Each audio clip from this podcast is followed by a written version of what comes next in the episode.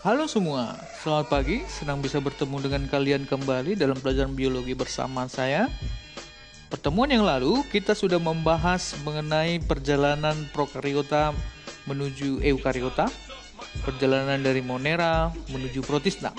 Dan sekarang kita lihat satu persatu kelompok dari protista. Selamat menikmati.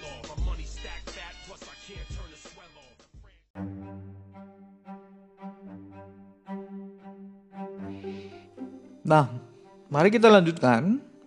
Silakan buka slide yang ke-13. Perhatikan di sana bahwa protista ini kita bagi ke dalam tiga kelompok utama. Ada protista mirip hewan yang kita sebut dengan protozoa, ada protista mirip tumbuhan yang kita sebut sebagai alga atau ganggang, kemudian ada protista mirip jamur. Protista mirip hewan nanti dibagi lagi ke dalam empat kelompok besar dan pembagian ini berdasarkan alat geraknya. Rhizopoda nanti akan menggunakan kaki palsu. Kemudian ciliata dia akan menggunakan silia atau rambut getar. Kemudian flagellata menggunakan flagella atau bulu cambuk. Oke, tentunya berbeda ciliata ini dengan flagellata. Kemudian sporozoa. Ini yang tidak mempunyai alat gerak ada yang motil, ada yang non motil. Oke. Okay? Nah, kemudian yang protista mirip tumbuhan ini dapat kita bagi ke dalam beberapa kelompok besar. Nah, pengelompokannya nanti akan berdasarkan pigmennya. Ada Euglenophyta dan Chlorophyta, ini yang berwarna hijau. Namanya juga ada chloro, ini adalah hijau. Kemudian Chrysophyta, berarti dia adalah alga emas. Chryso itu emas. Viro, Viropita, fire, ya kan? Ganggang api. Kemudian Paiopita, kemudian Rodopita, ganggang merah. Oke. Okay. Nah, selanjutnya nanti ada protista mirip jamur. Da, dapat kita bagi atas dua kelompok besar yaitu jamur lendir dan jamur air. Nah, hari ini kita akan bahas mengenai protista mirip hewan yang kita sebut sebagai protozoa. Lanjut ke slide 14. Nah, ini adalah contoh dari protista mirip hewan. Nanti kita lihat ada paramecium. Nah, mereka ini ciri khasnya seperti hewan, ya kan? Tidak mempunyai dinding sel dan aktif bergerak. Sehingga pengelompokannya itu berdasarkan alat geraknya. Oke, lanjut ke slide yang ke-15. Perhatikan di sana bahwa e, protista mirip hewan atau protozoa dapat kita bagi atas empat ya kan berdasarkan alat geraknya. Ada yang alat geraknya pseudopodia. Ini kita sebut dengan kaki semu, podia kaki. Ya kan? Pseudo seakan-akan padahal tidak. Ya kan ada film genrenya pseudo science. Seakan-akan dia science padahal tidak. Dia pseudo. Kemudian uh, dia ini kita kelompokkan dalam kelompok Rhizopoda atau Sarcodina.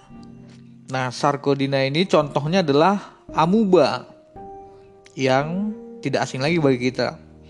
Kemudian selanjutnya ada yang alat geraknya berupa flagella, bulu cambuk. Nah, kalau kita lihat flagella ini dia uh, bentuknya ya seperti cambuk, ya kan?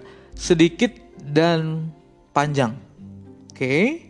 Nah, kita masukkan dia ke dalam kelompok flagellata atau mastigopora. Ini nanti ada contohnya phytoflagellata dan zooflagellata. Phyto tumbuhan, zoo hewan, ya kan? Jadi phytoflagellata itu dia akan lebih mirip kepada uh, tumbuhan, sedangkan zooflagellata dia akan lebih mirip pada hewan. Nah selanjutnya dia ber, bergerak dengan sili atau rambut getar. Nah ini bedanya adalah dia pendek dan tersebar banyak hampir di seluruh bagian tubuh. Nah ini kita masukkan ke dalam kelompok siliata atau silio, siliopora. Nah contohnya adalah paramecium. Kemudian ada protista mirip hewan berikutnya yang tidak bergerak walaupun ada juga yang bergerak ya. Nah, ini adalah sporozoa. Oke, contohnya nanti adalah plasmodium. Nah, sekarang mari kita lihat satu persatu kelompok-kelompok tersebut. Kita mulai dari yang pertama, Rhizopoda. Silakan dibuka slide yang ke-16. Oke. Contoh Rhizopoda yang paling terkenal itu adalah gambar yang biru ini. Nah, itu adalah amuba. Oke. Kemudian di sampingnya ada entamuba. Ya kan? Entamuba kalau kita lihat ini sepertinya entamuba coli karena dia hidup di kolon. Ya kan? Coli artinya kolon. Oke, berasal dari kata kolon. Nah, entamuba coli ini dia bisa masuk lewat lewat pencernakan. Oke. Nah, kemudian apa? Kemudian dia akan bentuk kista dan kista tersebut bisa mengalami eksistasi. Oke. Eksistasi menghasilkan uh, organisme yang lain. Kira-kira begitu. Kemudian dia berkembang menjadi tropozoid. Tropozoid ini yang bisa bergerak, ya kan? Nah, dia bisa bergerak sambil dia bisa melakukan pembelahan biner. Oke. Nah, bisa ada dua kemungkinan. Dia bergerak tetap berada dalam tubuh tersebut, dia bisa bermigrasi ke bagian usus yang lain dan bahkan bisa sampai ke bagian paru dan hati. Oke, atau dia bisa keluar lewat feses Oke, feses nanti akan dikeluarkan uh, oleh apa dala, dari dalam tubuh. Lalu kemudian ini bisa masuk ke tubuh orang lain juga lewat pencernakan sistem pencernakan mulut. Ya kan? Nah itu kenapa kita kan hidup di daerah tropis ya? Nah kita hidup di daerah tropis tentunya ada banyak bukan cuma keanekaragaman apa? Keanekaragaman kekayaan hayati yang banyak. Ya kan? Penyakit juga banyak. Makanya kalau di UGM itu ada uh, kelompok studi untuk penyakit penyakit tropis. Nah itu pusat apa? Pusatnya itu di UGM oke? Okay? nah bersama-sama dengan WHO membuat satu program besar itu program pembuatan jamban secara massal untuk menghadapi penyakit-penyakit yang dapat ditularkan lewat feses.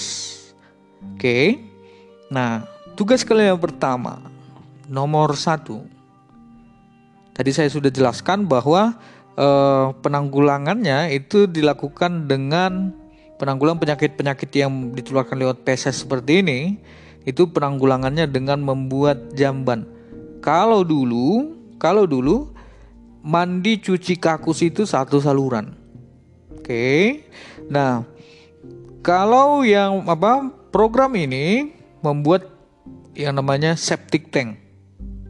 Oke. Nah, dibuat septic tank sehingga mandi dan cuci itu saluran pembuangannya dia akan berbeda dengan kakus pengeluaran feses. Oke. Nah, sekarang pertanyaannya adalah jelaskan secara singkat signifikansi dari pembuatan jamban. Oke. Jelaskan secara singkat signifikansi dalam pembuatan jamban untuk menanggulangi penyakit-penyakit yang ditularkan lewat feses. Oke, itu dia pertanyaannya. Kita lanjut ke slide yang ke-17 kelompok Rhizopoda yang lainnya, kalau kita lihat di situ ada yang namanya foraminifera. Perbedaannya adalah bahwa mereka ini mempunyai cangkang berupa silika. Sehingga kalau ada pasir silika, nah itu pasirnya itu adalah uh, fosil dari foraminifera ini. Oke. Okay. Kalau kalian lihat di situ, dia akan mempunyai kaki-kaki yang panjang. Nah, itu kaki semu. Oke, reproduksinya bisa kita lihat di samping. Terjadi fertilisasi, gamet N, tapi di sini belum bisa kita apa kita bilang dia jantan maupun betina. Oke. Nah, tapi dia yang yang pastinya adalah N. Jadi haploid ketemu dengan haploid membentuk yang diploid. Oke, membentuk zigot, kemudian mengalami mitosis, kemudian menghasilkan sel-sel apa uh, spora yang haploid, ya kan, mengalami mitosis. Nah, begitu terus menerus. Oke. Nah, inilah dia foraminifera. Sekarang kita lanjutkan dari kelompok yang kedua yaitu flagellata. Oke, flagellata contoh yang paling terkenalnya adalah trypanosoma. Kalau kita lihat kira-kira bentuknya seperti ini, jadi mereka mempunyai membran undulating, ya kan? Membran yang bisa menghasilkan gerakan yang berombak, kira-kira gitu. Kemudian ada flagellanya di bagian ujung, bagian posterior. Kemudian ada nukleusnya. Sesederhana ini. Oke. Namun Protista yang sangat sederhana dan sangat kecil ini bisa menyebabkan penyakit yang cukup mengerikan. Kita lihat slide yang ke-19. Oke, jadi di sini bisa kita lihat bahwa penyakit ini akan disebarkan oleh lalat yang kita sebut dengan lalat setse. Oke, penyakit tidur ini disebabkan oleh trypanosoma Oke, okay, Trypanosoma gambiense. Oke. Okay. Nah, disebarkan oleh lalat. Lalat sese ini adalah lalat yang mengisap darah. Oke. Okay. Biasanya gigitannya bisa sampai membuat bengkak ya. Oke. Okay. Nah, masuknya uh, Trypanosoma ini ke dalam tubuh itu lewat air liur dari nyamuk tersebut. Kemudian setelah masuk, dia akan masuk ke pembuluh darah. Di pembuluh darah, dia akan berkembang dengan pembelahan biner. Dia akan bereproduksi dengan pembelahan biner dan akan mengas apa akan meng menghasilkan tripomastigota. Tripomastigota ini akan berada di tetap berada di pembuluh darah sehingga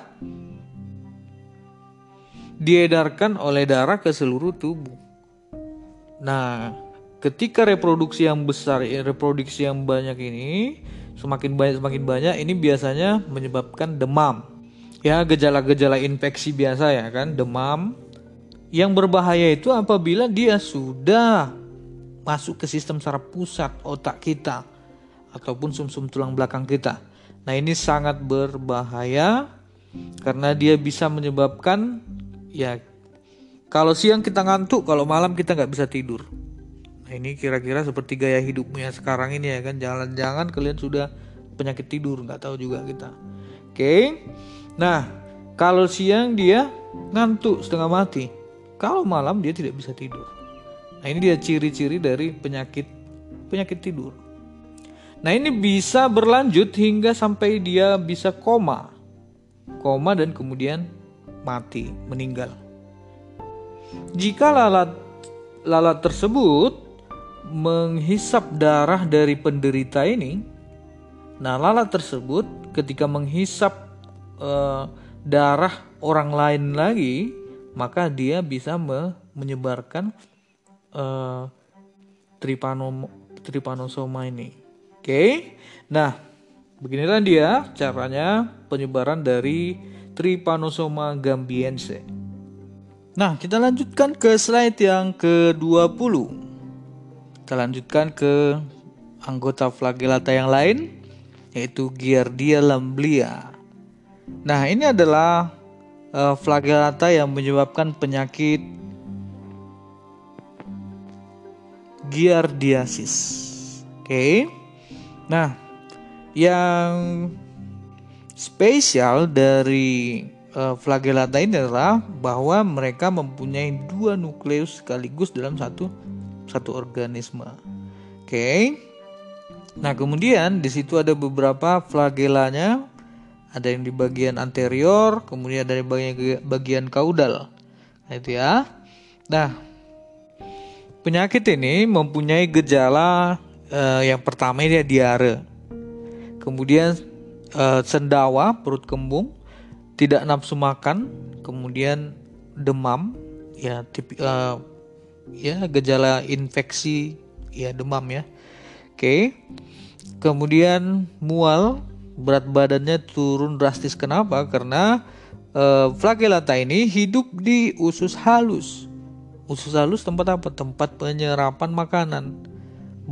Bukan kita yang menyerap jadinya, mereka yang menyerap makanan. Itu kenapa dia seperti itu. Oke. Penyebarannya lewat apa? Lewat feses juga. Makanya saya bilang tadi, banyak penyakit di tropis ini disebarkan lewat feses. Itu kenapa sangat signifikan pembuatan jamban, pembuatan septic tank Bahkan untuk mendiagnosis keberadaan Giardia lamblia, maka eh, yang diperiksa itu adalah fesesnya. Jadi jangan kau kira bahwa dokter itu kerjaannya enak, ya kan? Nah, kerjaannya bahkan sampai memeriksa feses. Oke, memang dokter di daerah tropis ya kayak gitulah. Masih ada waktu untuk bisa mundur ya. Kita lanjut ke slide yang ke-21. Contoh flagellata yang lain adalah Trichomonas. Kalau kita lihat uh, anatominya kira-kira seperti ini ada satu nukleusnya, kemudian ada flagellata bagian anterior. Nah, seperti yang tadi, dia mempunyai membran undulating sebagai alat geraknya. Oke. Nah, kalau kita lihat kalau sepertinya kalau saya lihat ini adalah Trichomonas vaginalis. Oke. Nah, apa itu Trichomonas vaginalis? Nah, ini adalah Trichomonas yang hidup di vagina. Trichomonas vaginalis ini hidup di vagina dan menyebabkan penyakit yang kita sebut sebagai trichomoniasis. Oke. Okay. Nah, ini biasa pada perempuan tapi tidak menutup kemungkinan laki-laki juga akan mengalami. Oke. Okay. Nah, dia uh, perempuan yang me mengalami penyakit ini, bagian perut bawahnya itu akan terasa sakit. Kemudian uh, ada cairan ya dari vagina, cairan dari vagina yang sering kita sebut uh, keputihan ya. Tapi di sini keputihannya dia tidak ber, ya tidak berwarna putih ya, dia berwarna kekuningan atau bahkan bisa kehijauan dan baunya itu bau amis.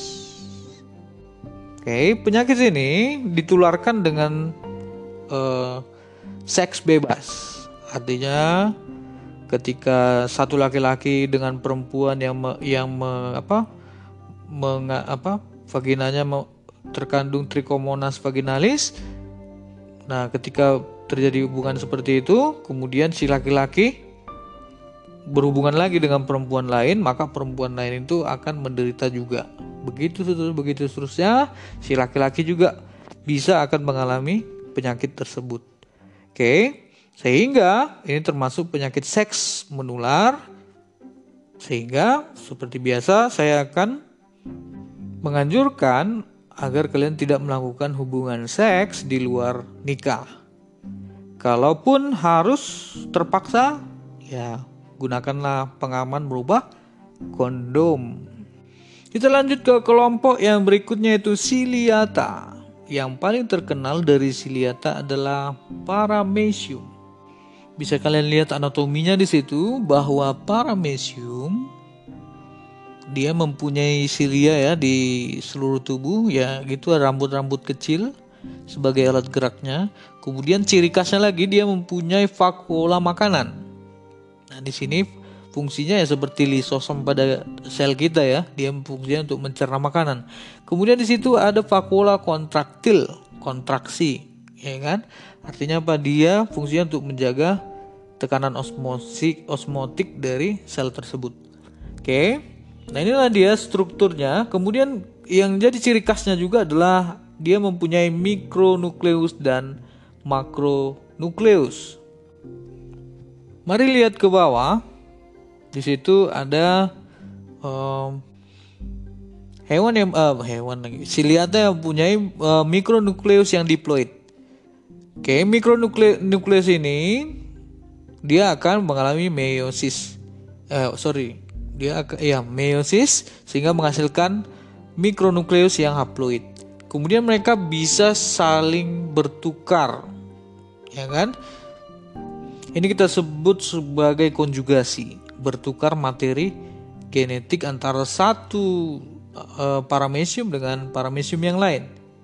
Oke, nah ini juga bisa mengal uh, kemudian mengalami fusi yang tadi sudah tertukar, kemudian mengalami fusi, kemudian terbentuk kembali diploid ya kan mikronukleus diploid. Nah, paramecium yang uh, seperti ini dia bisa membelah diri. Itu apa fase reproduksinya dia bisa membelah diri. Kita lanjut ke slide yang ke-23. Mari kita lihat kelompok yang terakhir yaitu sporozoa. Oke. Ini dia sporozoa. Bisa kita lihat di sini contohnya adalah Plasmodium falciparum yang tidak asing lagi bagi kita. Dia adalah penyebab penyakit malaria. Oke. Penyebarannya tentunya lewat nyamuk. Nyamuk yang membuat plasmodium, memuat plasmodium, dia akan menyebarkannya ke manusia uh, lewat uh, tusukannya. Oke. Okay. Nah, kemudian da dalam bentuk sporozoid dia akan masuk ke dalam tubuh. Yang paling utama dia akan masuk ke sel hati. Sel hati kemudian akan menjadi tempat untuk berproduksi. Kemudian setelah dia bereproduksi, sel-sel hati tersebut akan pecah mengeluarkan merozoid. Merozoid ini akan menginfeksi sel darah merah. Sel darah merah nanti akan menjadi tempat juga untuk plasmodium ini bereproduksi. Sampai sel darah merah itu bisa pecah mengeluarkan merozoid lagi. Begitu terus menerus dalam tubuh kita.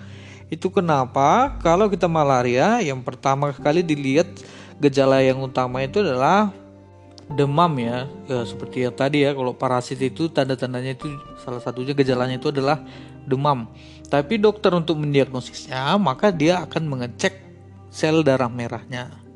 Oke, komposisi sel darah merah dan komposisi uh, uh, sorry uh, banyaknya sel darah merah dalam tubuh, ya kan, per milinya. Kemudian juga melihat komposisi sel darah merah tersebut, berapa banyak merozoid per sel darah merah. Oke, untuk malaria sendiri kita punya uh, banyak cerita, oke.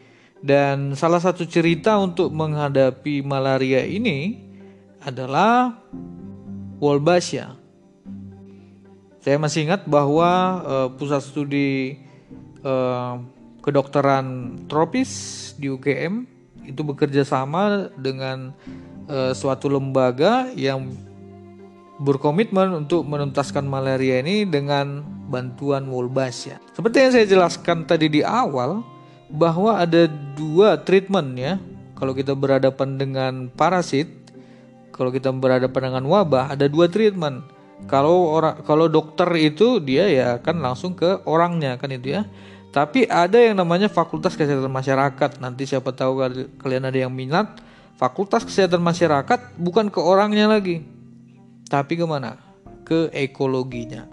Oke, sehingga mereka mengontrol uh, suatu wabah dengan ilmu-ilmu epidemiologi. Nah, untuk tugas yang kedua, tadi saya sudah bicara mengenai ulbas ya.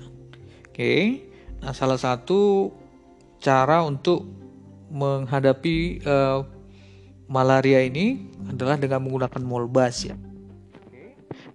Nomor dua adalah jelaskan secara singkat bagaimana Wolbachia bisa digunakan uh, untuk menghadapi uh, penyakit malaria ini di daerah daerah tropis seperti kita.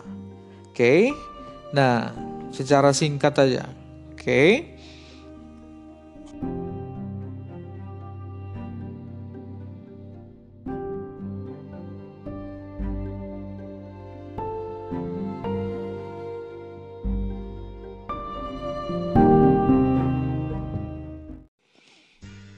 Demikianlah pertemuan kita hari ini. Pada akhirnya kita tahu bahwa ada banyak bahaya di sekitar kita, terutama daerah tropis, dan bahaya itu sangat mengerikan. Oleh karena itu, kalaupun kita masih hidup hari ini, kita perlu banyak-banyak bersyukur karena sudah terhindar dari semua hal-hal yang membahayakan itu. Oke, sekian pertemuan kita hari ini. Sampai ketemu pertemuan yang akan datang, dan have a nice day. Bye bye.